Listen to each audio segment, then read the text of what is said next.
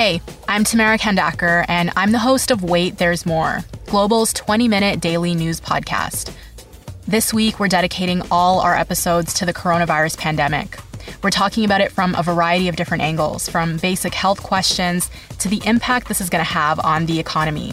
We release a new episode every afternoon, and you can listen wherever you get your favorite podcasts.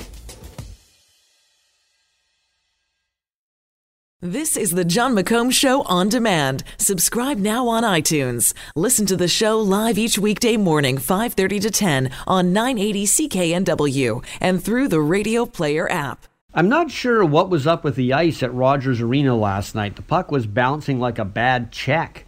Passes were tough to make for both teams. Guys were losing the puck more often than normal without even being checked. But one guy who had not as many problems as the others had with the ice was Elias Pettersson.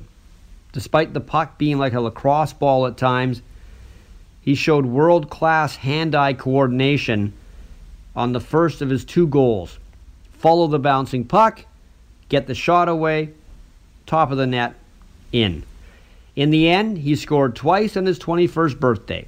And of course, the Canucks went back to the five goal a game level they were putting out in late October. And Tanner Pearson, who seems to be taking a ton of shots this year, got two goals as well, one on an empty net. But still, it counts. Uh, the only bad part was Brandon Sutter leaving the game with a lower body injury. We're not sure how serious it is, hopefully not, but he uh, didn't look all that happy when he left the ice. One thing about the Canucks, they have gotten used to Sutter being hurt the last few years. However, you saw in October just what Sutter's value is to the Vancouver Canucks when he's healthy. He is a versatile checker. He's a versatile player. He's good in the face-off circle, has a bit of a scoring touch, just enough to help out to add some secondary scoring. So hopefully he's not gone too long at all because they will miss him. Speaking of injuries in the NHL, there is a good chance that Sidney Crosby leaves the Pittsburgh Penguins for a month to get surgery on a sports hernia. It could be as much as six weeks if you get a sports hernia surgery. He's had it all season. In fact, he started getting it in the preseason, but because of all the injuries the Penguins had last month, the biggest one being to Evgeny Malkin, Crosby decided to play through the pain. That shows you what kind of captain he is, what kind of teammate he is, what kind of warrior he is.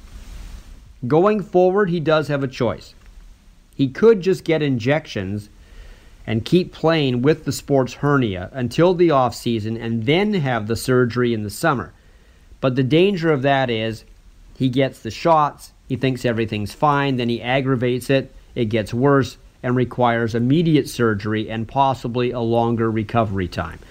The word out of Pittsburgh is the Penguins are kind of leaning towards get the surgery now take the four to six weeks, and be back before the new year. We'll see what he does.